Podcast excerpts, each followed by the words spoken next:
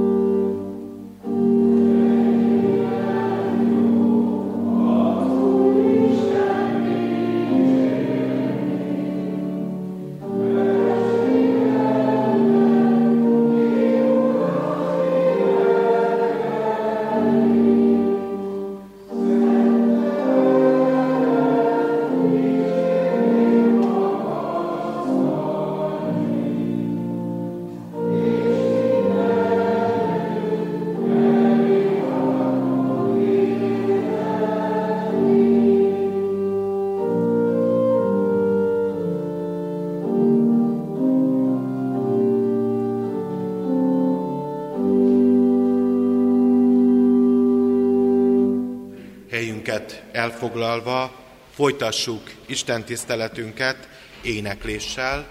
Ünnepi Isten tiszteleten vagyunk, ez az ünnepi Isten tisztelet egy hálaadó alkalom, Isten gondviselő szeretetéért, gondoskodásáért, ajándékaért adunk hálát, illik, hogy hálaszót is szóljunk.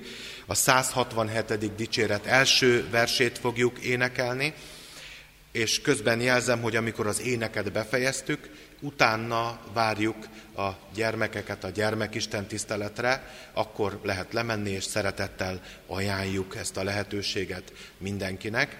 Azért mondom, hogy lemenni, mert a gyülekezeti terem, ahol ezt tartjuk, az Isten tiszteleti tér alatt található helyileg. Így kezdődik a 167. dicséretnek az első verse, jöjj, mondjunk hálaszót. Thank you.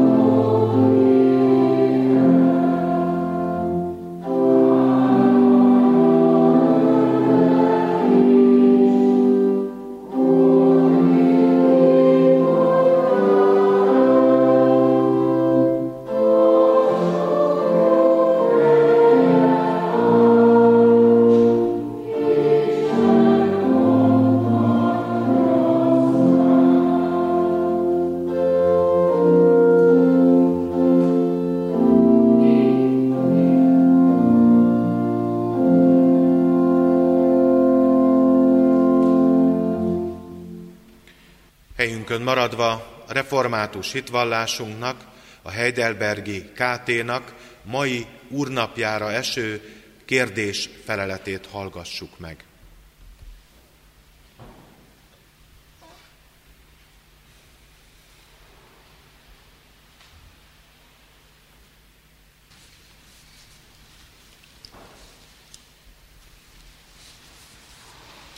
Negyvenharmadik úrnapja. 112-es kérdés. Mit akar Isten a kilencedik parancsolatban? Azt, hogy senki ellen hamisan ne taniskodjam, szavát ki ne forgassam, ne rágalmazzam, hitelét ne roncsam. Meghallgatása nélkül könnyelműen el ne ítéljem.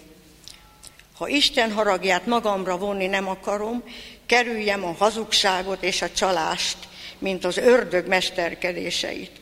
A törvény előtt és más hivatalos eljárásban az igazságot kedveljem, őszintén kimondjam és megvalljam. Fele barátom tisztességét és jó hírnevét pedig tőlem telhetően megultalmazzam és előmozdítsam.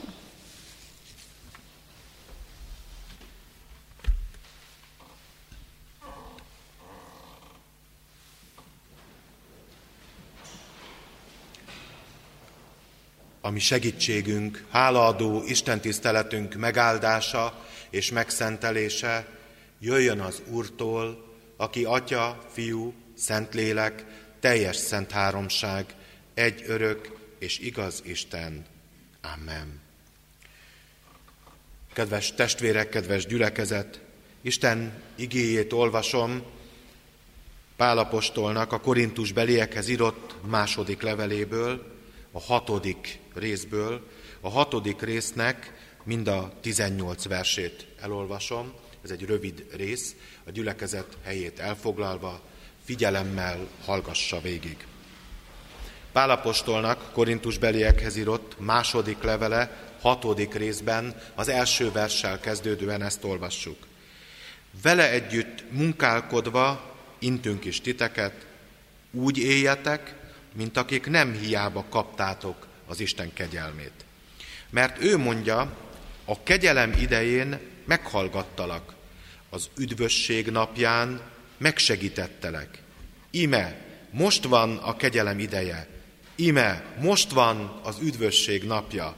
Senkinek semmiféle megütközést nem okozunk, hogy ne szidalmazzák szolgálatunkat, hanem úgy ajánljuk magunkat mindenben, mint Isten szolgái.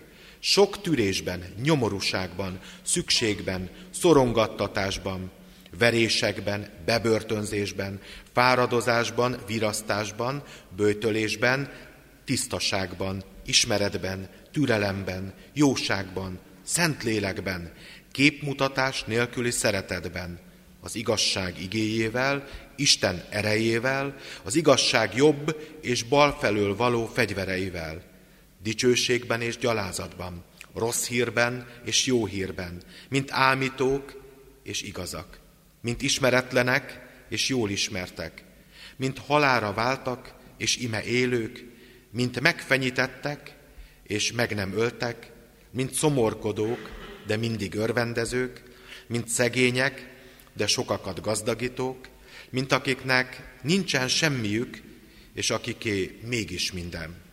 Szánk megnyílt, szívünk kitárult előttetek, korintusiak. Nem a mi szívünkben van kevés hely számotokra, hanem a ti szívetekben van kevés hely számunkra. Viszonzásul pedig, mint gyermekeimhez szólok, tárjátok ki ti is a szíveiteket. Ne legyetek a hitetlennekkel felemás igában, mert mi köze egymáshoz az igazságnak és a gonoszságnak? Vagy mi köze van a világosságnak a sötétséghez? Vagy mi azonosság van Krisztus és Beliál között? Vagy milyen közösség van hívő és hitetlen között? Hogyan fér össze Isten temploma a bálványokkal? Mert, ami, mert mi az élő Isten temploma vagyunk, ahogyan az Isten mondta, közöttük fogok lakni és járni, Istenük leszek, és ők az én népem lesznek. Ezért tehát menjetek ki közülük, és váljatok külön tőlük, így szól az Úr. Tisztátalant ne érintsetek, és én magamhoz fogadlak titeket. Atyátokká leszek, ti pedig fiaimmá és leányaimmá lesztek, így szól a mindenható Úr. Hallottuk Isten igéjét, jöjjetek, emeljük fel a mi szívünket, és imádságban válaszoljunk az ő megszólítására. Urunk Istenünk, mennyei édesatyánk, Jézus Krisztus által. Hálás szívvel előtted hajtunk fejet, hogy a te házadban mondhatunk neked köszönetet ezen a vasárnapon, gondoskodó szeretetedért, megőrizted az életünket, megtartottál bennünket, és az életünk során annyi mindennel elhalmoztál. Köszönjük nem csak a javakat, hanem köszönjük a Te ígédet, annak a tisztaságát, megszólítását, szent munkálkodását. És köszönjük azokat az embereket, akiket nekünk adtál. Bár megvalljuk, nem mindig úgy éltünk velük, ahogy szántad nekünk őket, hogy a kapcsolatainkat sokszor megmérgezte, békétlenné tette a bűn, a mi bűnünk, de köszönjük, hogy a Te kegyelmeddel mégis ajándékként tekinthetünk rájuk. Urunk Istenünk, mennyei édesatyánk, kérünk most Téged, hogy jöjj közénk, áld meg az ige hirdetőjét, az ige hirdetését, áld meg az ige hallgatóit. Segíts, hogy ne csak hallgatói, hanem befogadói és megtartói, meghallói legyünk a Te igédnek. Urunk Istenünk, légy velünk a Te szent lelkeddel, az Úr Jézus Krisztusért, hallgasd meg az imádságunkat. Amen. Isten igéjére, Isten igéjének a hirdetésére készülve ének szóval kérjük Istent és az ő szent lelkének világosságát, a 234. számú dicséret második versének éneklésével. A 234. számú dicséret második verse így kezdődik, Jer világosság, ragyogj fel nekünk, hogy csak Krisztus légyen mesterünk.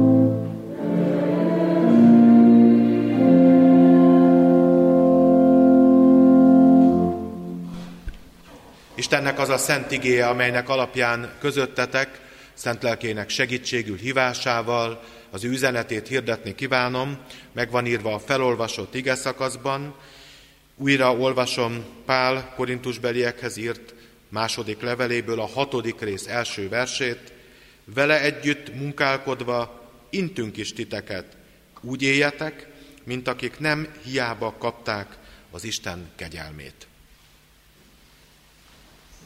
Kedves testvérek, hálaadásra összegyűlt keresztjén gyülekezet. A mai alkalom egy olyan jeles alkalom, amely az egyházi esztendőnek az utolsó hivatalos urvacsorai alkalma. Ez a pünkösdi ünnepkörnek az utolsó urvacsorai alkalma, ami pünkösdel kezdődik, új kenyérért való hálaadás, illetve az új borért való hálaadás vannak benne. Azt mondják, hogy nem üdv történeti jellegű ünnep mind a kettő, hiszen az összes többi karácsony, nagybőjt, nagypéntek, husvét és pünkösd, üdv történeti ünnepek, annak a történetét mondja el, ahogyan az Isten ami üdvösségünkért munkálkodik. Én itt mégis szeretnék Isten üdv tervéről is szót ejteni, sőt legelőször is azt tenni az első helyre. Miért mondják, hogy nem üdv történeti ünnep? Azért, mert igazából ez a hálaadó ünnep arról szól, hogy Isten gondot visel az emberről. Sőt, kicsit emeljük a tétet, Isten gondot visel az övéiről, mert elsősorban mi ezért adunk hálát. Isten gondot visel rólunk. Ez a gondviselés részben meglátszik akkor, amikor régen a betakarítás ünnepek voltak, vagy a betakarításnak a vége volt.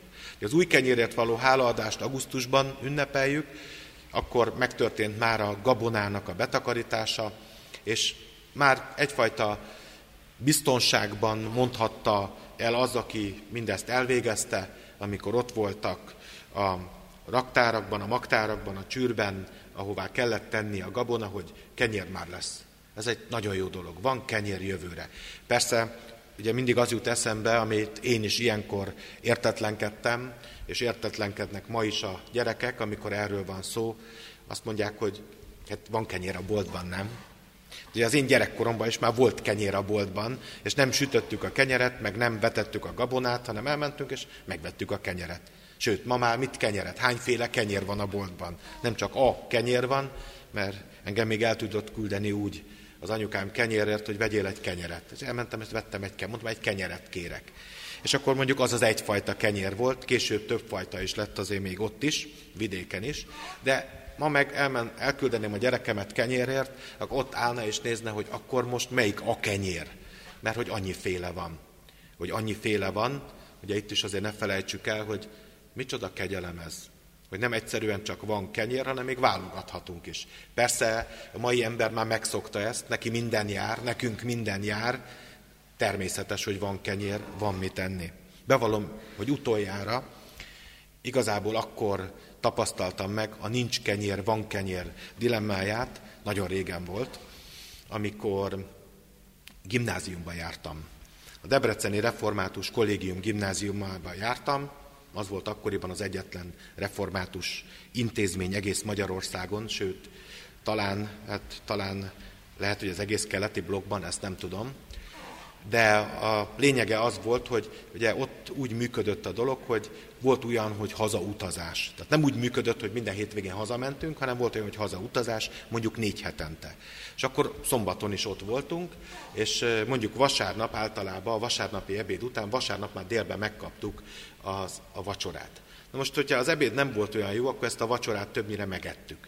És amikor meg eljött a vacsora idő, akkor a, a száraz kenyér is felértékelődött, hogyha valakinek volt olyan, ami megmaradt előző napról, vagy hasonló, nem éheztünk, ne értsék félre a testvérek, szó nem volt erről, csak hát ugye egy olyan helyzet volt, ja, hogy nem lehetett kimenni vásárolni. Tehát, hogy, hogy mi ott ültünk boltba, vasárnap mondjuk akkor nem is volt nyitva a bolt, ugye egyébként meg.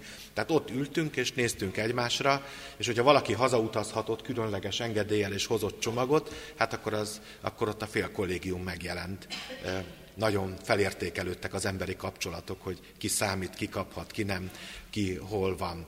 Szóval nagyon régen volt, amikor megtapasztaltam én is, hogy, hogy nincs, nincs kenyér, hogy, hogy de jó lenne enni valamit, de nincsen.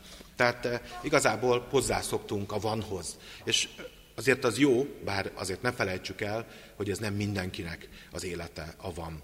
Mert vannak olyanok is, talán a gyülekezetben is, ahol néha kérdéssé válik, a van-e mit enni. És bizony sokan vannak, Magyarországon is vannak, de a nem európai országokban, hanem másút még inkább többen, akiknek nincs mit enni, vagy sokszor kerül elő ez a kérdés, és valóságosan is szembesülnek vele.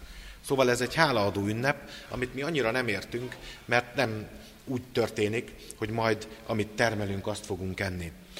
A, és amikor ezek az ünnepek kialakultak, azért zömében a terméstől függött, és annak az eredményétől a következő esztendőnek az ellátása és az étkezése.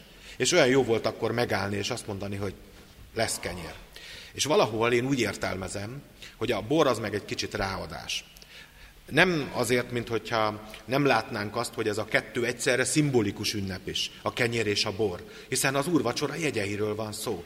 Isten ad kenyeret, az ő igéjét, adja Krisztusban a megtöretett testét, ad bort, kiontatott vérét. Ez a kettő olyan gyönyörűen van egymásban. Gondolkodtam is rajta, hogy milyen jó lenne esetleg erre az ablakra, ahol most nincsen ezt a két jelképet, a kenyeret a kalásszal és a bort, a kejhet a szőlőfürttel, szőlő a levéllel együtt föltenni, mint a mi nagyon jellemző jelképünket, de hát ezt nem én fogom egyedül eldönteni.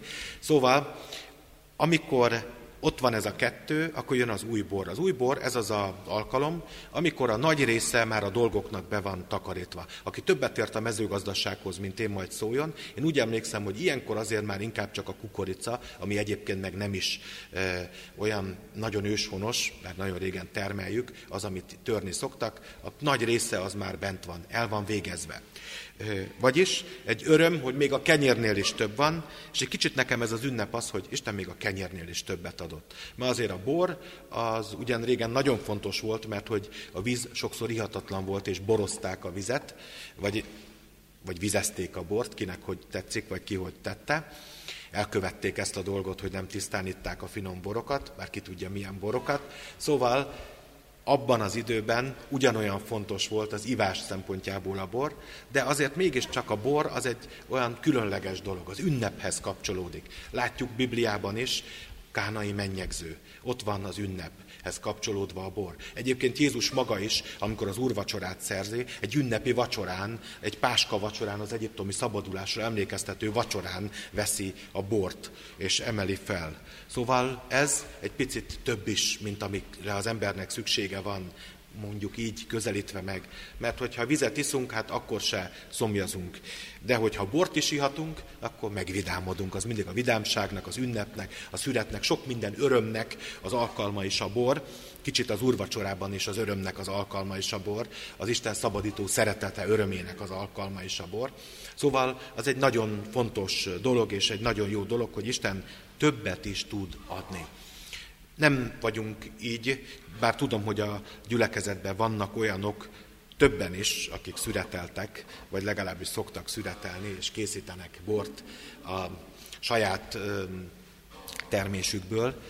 Nyilván ők most az új borért külön is hálát tudnak adni a valóságos új borért, de mi egyszerre Isten gondoskodásáért adunk hálát. És amikor a gondoskodásról van szó, akkor erről a gondviselésről, akkor nem csak arról van szó, hogy a, arról azért adunk hálát, ami mondjuk kenyér és bor, hogy a kenyérbe is benne van a mindennapi kenyérért, amikor imádkozunk, akkor ugye Isten azért imádkozunk, hogy Isten adja meg mindazt, amire minden nap szükségünk van. Nem biztos, hogy mindig csak a kenyér, másra is szükségünk van. Kicsit bele szoktuk érteni azt, ami, amivel Isten felruház, megáld, segít, szóval ezt is beleértjük. Ugyanakkor a mindennapi kenyér azért mégiscsak a mindennapi megélhetést is jelenti, bár most itt eszembe jutott egy izgalmas dolog, mikor ezt egyszer még gimná, ú, de régen volt, gimnáziumban tanítottam, akkor mondtam, hogy a mindennapi kenyér azért az alapvető dolgokat jelenti. Nyilván lakni kell, öltözni kell, sok minden van, de nem biztos, hogy az új mobiltelefont jelenti, pedig akkor még nem is ilyen új mobiltelefonok voltak, de a gyerekek teljesen ki voltak készülve ettől a gondolattól. Az olyan, mint a mindennapi kenyér. Hát, talán még fontosabb, mert enni az ember nem eszik, az még hagyjám, de hogyha nincs telefonja, akkor az, az tragédia. Szóval nyilván ki-ki eldönti, hogy hol van ennek a határa, ennek a kenyérnek, meg ami a szükségesnek, de ugyanígy úgy érzem, hogy a bor is a gondoskodásnak a jele. És nagyon érdekes, hogy a mai igénk azt mondja, úgy éljetek, mint akik nem hiába kapták az Isten kegyelmét. Kaptunk valamit. A kegyelemnek része is, bár nem ez lesz az első, de része az, hogy Isten gondoskodik rólunk. Van gondviselő szeretete. A kegyelemnek az a része, hogy van mit enni, van mit inni, van mit felvenni, van miért örülni. És ez a gondoskodás az, amiben itt felhívja a figyelmet, úgy éljetek, mint akik nem hiába kaptátok. Nagyon magától értetődő ma már mindaz, ami van. Magától értetődő, és az ember nem is annyira figyel oda rá. Magától értetődő, hogy nem csak mindennapi kenyér van, hanem jut telefon is nem magától értetődő, hogy jut internet, és magától értetődő, ha bár sok tekintben tudom, hogy ez már munkaeszköz, meg része az életünknek, de azért, azért mégiscsak, és nem csak magától értetődő, hogy kenyér van, hanem hogy néha több is, jut szórakozás, jut kikapcsolódás, lehet utazni nem csak egyszer egy évben, hanem akár sokszor is, persze nem most, hanem úgy egyébként. Szóval, hogy mennyi minden van, ami életünkben, ami, ami olyan különlegessé teszi, és ami több. Vajon úgy élünk, mint akik hálásak vagyunk ezért? Úgy éltünk? Hála, hálásak voltunk azért, amink volt. Tudom, hogy mindenkinek más adatot. Van, akinek világkörüli út, van, akinek meg a Balaton, van, aki meg elmehetett sétálni a Dunapartra. Nyilván más-más helyzet, de úgy élünk, mint akik hálásak voltunk ezért? Hálásak vagyunk ezért Istennek, amit adott, amivel ellátta az életünket ami mindennapi gondoskodásban és azon felül is bőséggel adott. Úgy éljetek, mint akik hálásak vagytok. Azt gondolom, hogy a fő probléma, hogy gyorsan tovább is lépjünk, ezzel a hálaadással az, hogy nem értjük a dolgoknak a lényegét.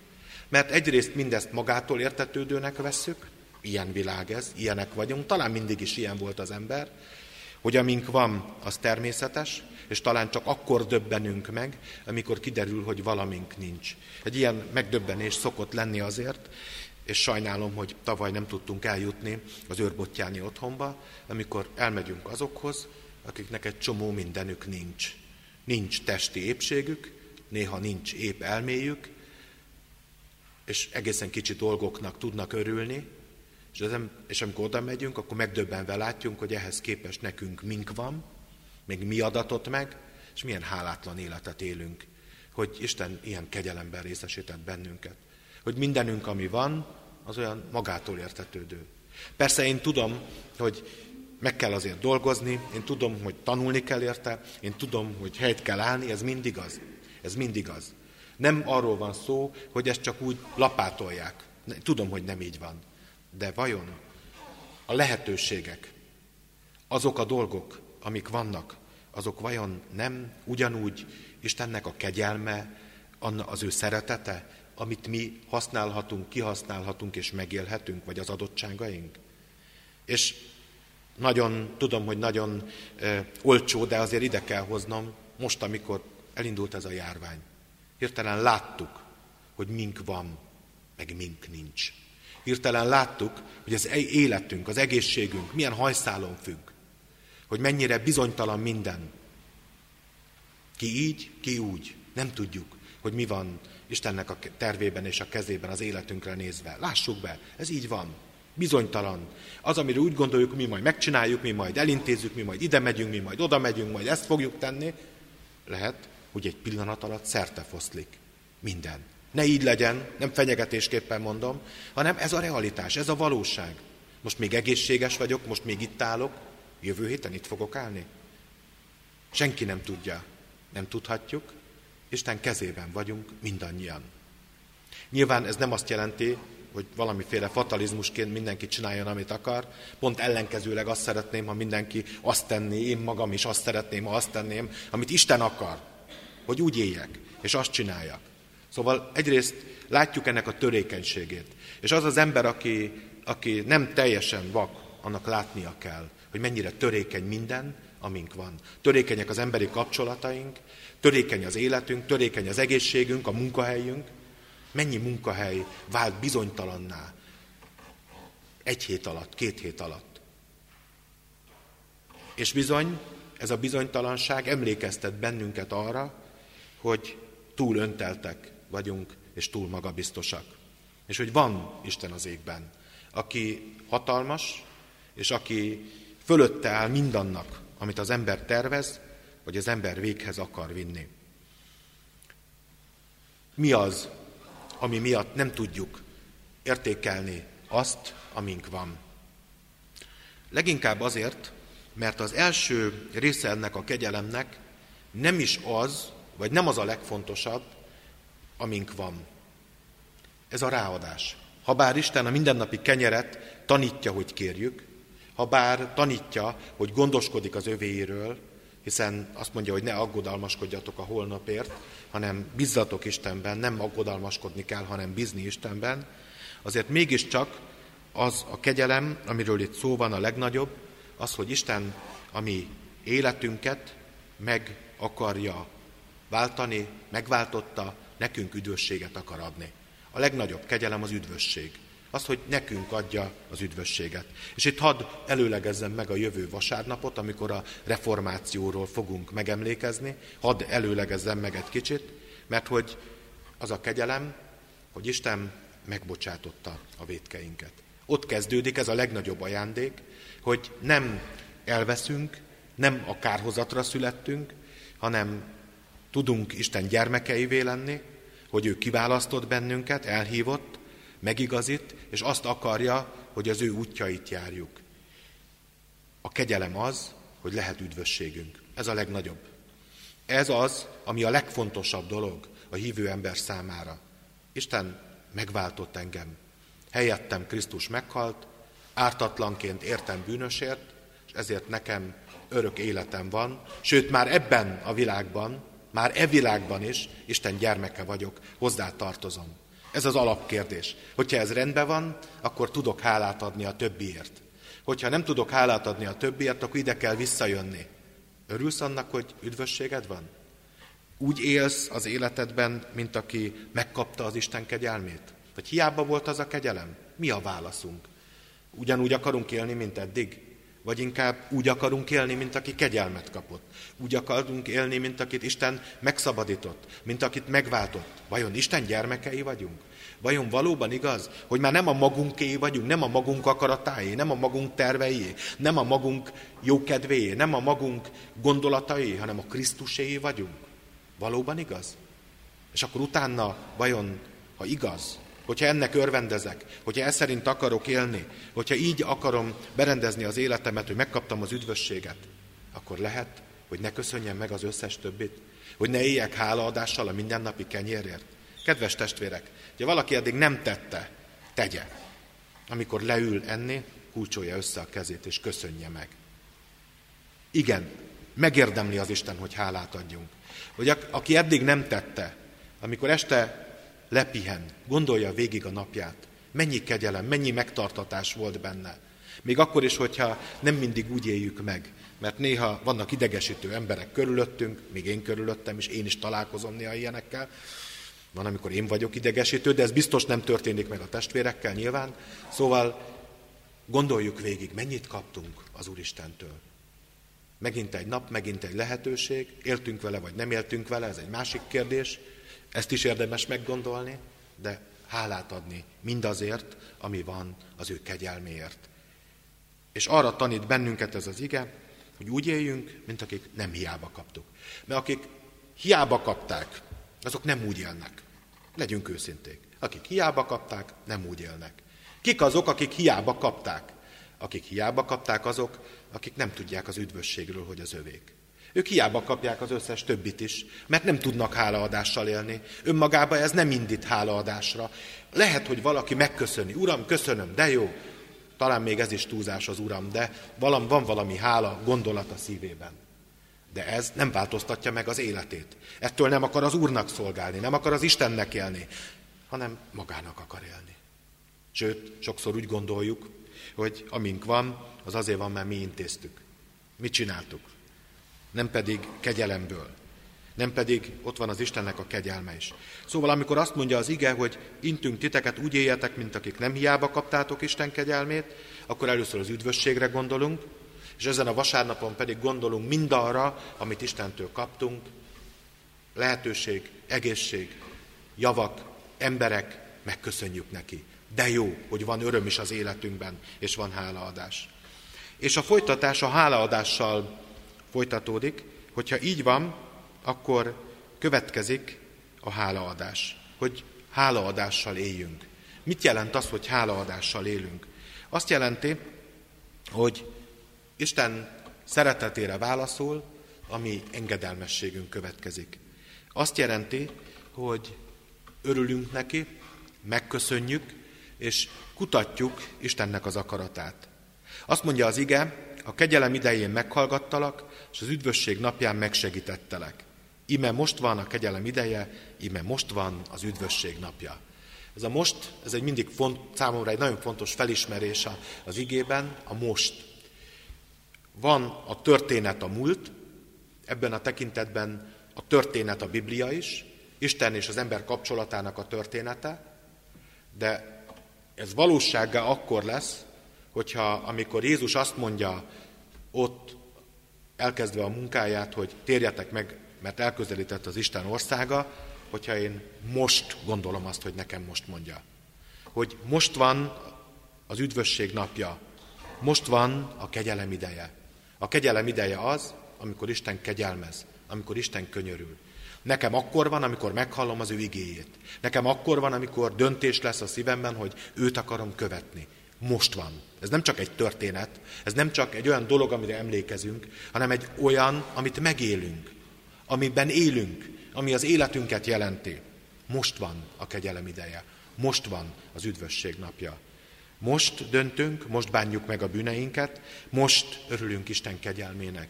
Most, mindegy mi volt eddig, mindegy hogyan volt, mindegy mit tettünk, a most az a legfontosabb a számunkra. Most akarunk Isten gyermekei lenni.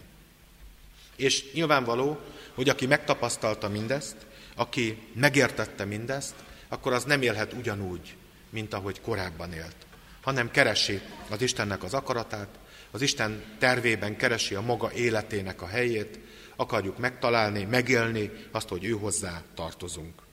Sőt, a hálaadáshoz azt gondolom hozzá tartozik az engedelmesség is. Azt mondja az ige, hogyha azért olvastam végig, mert nekem ez egy nagyon fontos rész, a második szakaszában ez már a holnapi napi ige lesz, hogy Isten kiválaszt bennünket, amikor kiválaszt, akkor el is választ. Mármint attól a világtól, ami körülvesz bennünket. Nem fizikailag választ el, ezt nem is tudnánk megtenni, ne értsük félre, tehát nem szerzetesnek álltunk, akik kizárjuk a világot, és akkor megpróbálunk, hanem el is, el is választ attól, ami kívül van, mert van kívül, és van belül. És ez egy nagyon fontos dolog, hogy ezzel tisztában legyünk. És itt talán valaki úgy gondolja, hogy ez valami kirekesztő dolog, de remélem el tudom úgy mondani, hogy meg is értsük. Van kívül, és van belül. Azokat, akik Isten kiválasztott, az az ő népe. És az nem keveredik azzal, amelyik nem az ő népe. Annak megvan a maga értékrendje, megvan a maga terve, a maga feladata, amelyben Istenre figyel, és őt akarja követni. A kép, ami előttünk van, egyébként az ószövetségi képeket sorolja fel ebben a helyzetben, és újszövetségi értelemben helyezi. Izraelt kihívja Isten Egyiptomból, és az az ő népe. És onnantól kezdve ez az ő népe, amely nem keveredik a többiekkel, nincs köze a bálványokhoz, van sajnos, de a terv az, hogy nem kéne, hogy legyen, hanem Istennek kiválasztott, kihívott népe. El van különítve az Isten számára, vagyis ez a nép szent.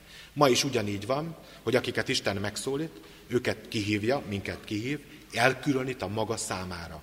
Mi az ő népe tagjai vagyunk. Ezzel tisztába kell lenni. És az nem ugyanaz, mint a többiek.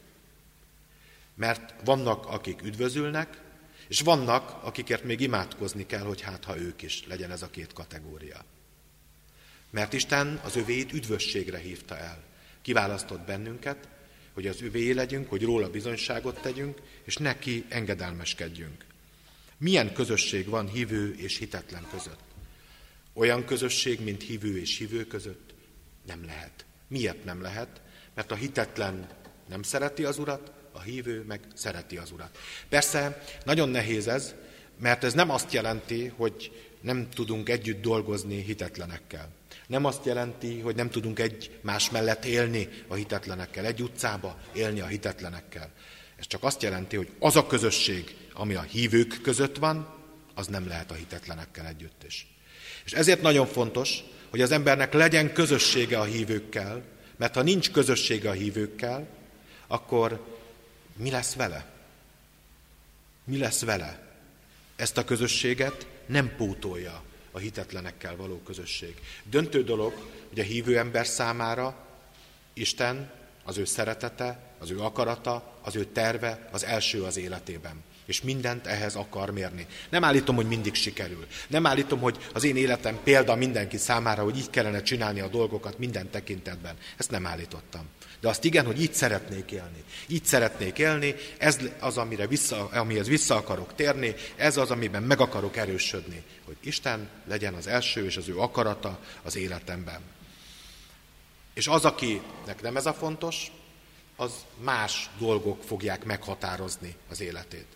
Az, ami éppen a mai divat, mindig vannak divatos dolgok, nem az öltözködésre gondolok, másik téma, ideológiákba, gondolatokba, értékrendekbe mindig jön valami. Mindig jön valami, ami azt hirdeti magáról, hogy ez már a végső. Mi idősebbek már láttunk ilyet. A bolsavikok ugyanígy hirdették, hogy ők már a végsők, aztán kuka. Mindennel így van, kedves testvérek, vegyük figyelembe. Csak az Úr igéje marad meg. Szóval nincs emberileg végső, csak Istennél van végső. De sajnos sátán meg tud bennünket téveszteni. Megtéveszt, bálványokkal téveszti össze az Isten templomát. Azt akarja, hogy mi ne az Istenre figyeljünk. Ez a célja. Elhomályosítja a szemünket, ne lássuk meg Istennek az akaratát. Ez nem fenyegetés, ez a valóság. Nekünk van szent lelkünk, amit kapunk Istentől, ami segít, hogy eligazodjunk ebben a világban. Ha figyelünk rá, ha kérjük, ha komolyan vesszük. Azt mondja az ige, az élő Isten temploma vagyunk. Közöttetek fogok lakni és járni, Istenük leszek, és ők az én népem lesznek. Nincs annyi időm, hogy az összes, amit erről el lehetne mondani, elmondjam. Az Ószövetségben azt mondja, amikor Isten örül a népének, hogy én népem, amikor rosszat csinálnak, azt mondja, az lesz, hogy nem népem lesztek, azt fogom mondani, ez a legnagyobb büntetés, ez a legnagyobb fenyegetés. És ott van a jelenések könyvébe, Istennek az ígérete, Isten sátora az emberekkel van. És az, amikor közöttük van, Istenük van, és népem lesznek, ez az ígéret hangzik el. Mi az ő népe vagyunk, mi hozzá tartozunk. És Isten elvárja tőlünk, hogy úgy is éljünk. Azt mondja, menjetek ki közülük, váljatok külön tőlük, itt szól az Úr, tisztátalan ne érintsetek, és ez magamhoz fogadlak titeket. Isten megadta nekünk azokat a kereteket, amiben élünk. Megadta az akaratot, hogy így éljünk, és mi megtehetjük, mert megtapasztaltuk az ő szeretetét, megtapasztaltuk a kegyelmét, hogy igen, lehet így élni, ad nekünk ehhez erőt. Tartsunk ki emellett, az üdvösség mellett, hálaadással éljünk, és tanuljuk meg az engedelmességet, és örvendezzünk annak, hogy hozzá tartozunk. Persze ne ez legyen a végszó, hanem az, hogy ugyan hozzá tartozunk, de nem csak magunkért vagyunk, hanem hogy mások is lássák meg, hogy vannak Istenhez tartozók. Nem ez a cél, hogy meglássák, de ha oda tartozunk, meg fogják látni. Hogyha hűségesek vagyunk az Úrhoz, meg fogják látni. Lehet, hogy megbotránkoznak, lehet, hogy örülnek, nem tudjuk. De nem is tartozik ránk ez a dolog. Ránk csak az tartozik, hogy amit Isten ránk bizott, hogyha tényleg ránk bízta, ha tényleg megváltott, ha tényleg tudjuk, hogy így történt, akkor azt hűségesen közvetítsük. És hogyha ebben meg kell újulni, ime itt a terített asztal, bűnbánatban és bűnbocsánatban megújulva, Istennek hálát adva éljük az életünket, mint az övéi, elhívottai, kiválasztottai, szerettei. Adjon nekünk ehhez erőt, ami Urunk, Istenünk. Amen. Isten igényére válaszolva, énekeljük a 393. dicséret második versét, a 393. dicséret második verse, a 68. Zsoltár dallamára, hogyha felindul az Isten ez a dallam, erre énekeljük. Így kezdődik a második vers. Él az Úr, áll ígérete.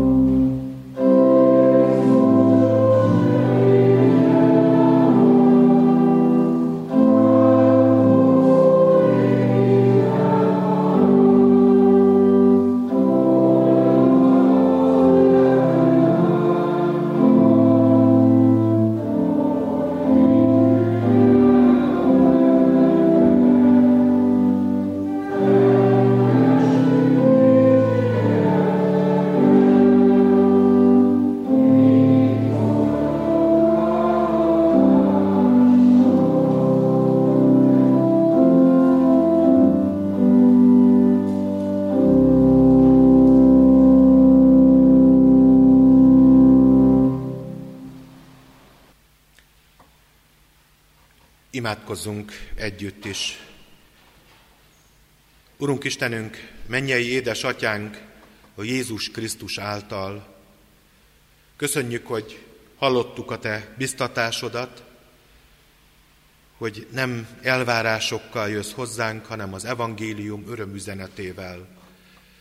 Köszönjük, hogy bennünket is megszólítottál a Te szeretetedből, köszönjük, hogy megtapasztalhattuk kegyelmedet, és ismerhetjük azt a szeretetet, amelyben Szent Fiadat értünk adtad, hogy megváltsál a mi bűneinkből, magadnak szenteljél, elhívjál, és örök életet adjál nekünk. Urunk, megvalljuk előtted, hogy van híja a mi hálánknak, a mi engedelmességünknek. Kérünk, segíts felismerni mindezt, segíts abban, hogy ne maradjunk ebben a helyzetünkben, hanem bűneinket meg tudjuk vallani, örömmel el tudjuk fogadni tőled a bűnbocsánatot. Kérünk, adj nekünk tiszta szívet és őszinte lelkesedést, hogy a Te akaratodra törekedjünk ebben a világban, hogy úgy éljünk, úgy szeressünk, úgy bocsássunk meg, és úgy tegyünk hitvallást, úgy szolgáljunk. Mennyei édesatyánk, köszönjük neked, hogy gondoskodsz rólunk. Köszönjük a Te igédet, amelyel táplálod a lelkünket. Köszönjük mindazt, amivel megajándékoztál, lehetőségeket és javakat és embereket egyaránt. Köszönjük, hogy indítottad a mi szívünket, hogy hálát adjunk neked mindezért, ami mögöttünk van. És köszönjük, Urunk, hogy van, akikért imádkozhatunk, köszönjük, hogy vagy Te, akihez jöhetünk minden helyzetben, és köszönjük azt is, hogy nem csak magunkért, a magunk egészségéért, lehetőségeiért, hanem a közösségért is imádkozhatunk. Nemzeti ünnepünk után így adunk hálát neked a szabadságért, amivel megajándékoztad ezt a nemzetet. Ha nem is 1956-ban, de már akkor is jelezted, hogy nem lesz ez így örökké. Köszönjük, hogy megélhettük azt, hogy véget ért az, aminek véget kellett érnie, és hogy szabadon emlékezhetünk, szabadon adhatunk hálát, és különösen is köszönjük neked, mennyei édes atyánk, hogy szabadon követhetünk téged, és valhatjuk meg a mi hitünket ebben a világban, a mai napokban is. Bocsásd meg, hogy nem élünk vele eléggé, hogy nem örvendezünk neki eléggé, hogy nem vagyunk hálásak neked ezért eléggé. Köszönjük a nemzetünket, köszönjük a történelmét, köszönjük a hősöket, akiket adtál példaképül, hogy emlékeztessél bennünket, és köszönjük, hogy adtál lehetőséget az emlékezésre, nem csak titokban, hanem nyíltan, és mindenki előtt is. Urunk Istenünk, hozzád jövünk, kérünk, őrizd meg a mi nemzetünk szabadságát. Őrizd meg a mi országunkat, és őrizd meg a magyarságot szerte a világban. Segítsd azokat, akik magyarul akarnak még beszélni, akik magyarul akarják a Te igédet hallani, akik magyarul akarnak egymással értekezni, beszélgetni és Téged dicsőíteni. Urunk, kérünk, hogy Te légy a mi kegyelmes Istenünk, látod, hogy nem mi vagyunk a nagyobbak, mi vagyunk a kisebbek, mi magyarok, többen vannak mások, de mégis meg tudod tenni, hogy megőrzöl bennünket. Hadd hozzuk eléd közösségeink vezetőit. Gyülekezet, egyház, keresztjén egyházak, városunk, városaink, országunk, mindazokat a vezetőket, akik azért kapták a megbizatásukat, hogy jó döntéseket hozzanak, adj nekik bölcsességet, és ismertesd meg velük a Te igédet. Imádkozunk értük, hiszen tudjuk, hogy kötelességünk, hogy könyörögjünk az előjárókért. Urunk Istenünk, olyan jó, hogy könyörgésekkel jöhetünk hozzád a betegeinkért. Imádkozunk a gyülekezetben levő betegekért, különösen is azokért, akik ebben a járványban betegedtek meg. Köszönjük azokat, akik meggyógyultak, és kérünk azokért, akik reméljük, hogy minél előbb meggyógyulva lehetnek közöttünk. Imádkozunk azokért, akik a betegek között forgolódnak, azokért, akik ezt a járvány elleni küzdelmet szervezik, irányítják, cselekszenek, azokért, akik mentőautóban igyekeznek, akik a kórházakban és mindenütt igyekeznek azon, hogy a betegeket segítsék, és lehetőleg minél kevesebben legyenek betegek. Köszönjük, hogy imádkozhatunk mindezekért. De imádkozunk minden betegért, imádkozunk emberi kapcsolatainkért, imádkozunk, ami reménységünkért, tervünkért, mindazokért a helyzetekért, amelyben vagyunk. Hozzuk eléd szeretteinket, különösen is, amikor emlékezni készülünk egyenként azokra, akik nincsenek körülöttünk. Urunk, olyan jó, hogy Te vagy nekünk, és mi mindenkiért tudunk imádkozni. Mindenért hálát tudunk adni, és mindenben Téged segítségül tudunk hívni. Kérünk, tarts meg bennünket a Te kegyelmeddel, és őrizd meg mindannyiunkat ott, ahol vagyunk. Hallgassd meg az imádságunkat. Az Úr Jézus Krisztusért. Ámen. Együtt mondjuk el azt az imádságot, amit Jézus tanított nekünk. Mi atyánk, aki a mennyekben vagy, szenteltessék meg a te neved. Jöjjön el a te országod, legyen meg a te akaratod, amint a mennyben, úgy a földön is. Minden napi kenyerünket add meg nekünk ma, és bocsásd meg védkeinket, miképpen mi is megbocsátunk az ellenünk védkezőknek. És ne védj minket kísértésbe, de szabadíts meg a gonosztól, mert tiéd az ország, a hatalom és a dicsőség mind örökké. Hirdetem az adakozás lehetőségét tudva, a jókedvű adakozót szereti az Isten. Köszönjük az érkezett adományokat, persejpénztként, egyház fenntartói hozzájárulásként, úrvacsorai jegyekre, vagy bármilyen formában, bármilyen célra eddig is kapott adományokat. Szeretettel hirdettem, hogy a ránk következő vasárnap, november 1-én tartunk istentiszteletet, közvetítjük, gyermekistentiszteletet, és megemlékezünk a reformációnak az ünnepéről. Most gyülekezeti körben emlékezünk meg, mert úgy láttuk jónak, hogy a Békás megyeri testvérekkel éveken keresztül szokásos, közös istentisztelet, úrvacsora, szeretett vendégséget ebben az évben nem tartjuk meg, reménység szerint a következő évben erre lesz lehetőség. Tehát a mostani a istentiszteleten fogunk erre emlékezni november 1-én. Szeretettel hirdetem, hogy akik rendeltek almát, az almák megérkeztek, és akár az Isten tisztelet után kicsivel, amikor itt végzek, nagyon szívesen odaadom, vagy a későbbiekben. Szeretettel hirdettem, hogy megterítettük az urasztalát, a gyülekezetben, itt a templomban úrvacsorai lehetőség lesz, és így a záróének után egy áldással fogjuk befejezni, és az áldás után pedig a folytatódik, most nem a himnusztal, az majd a legvégén lesz, az áldás után a közvetítést be fogjuk fejezni, az úrvacsorát most nem fogjuk közvetíteni, tehát idáig tart a közvetítés.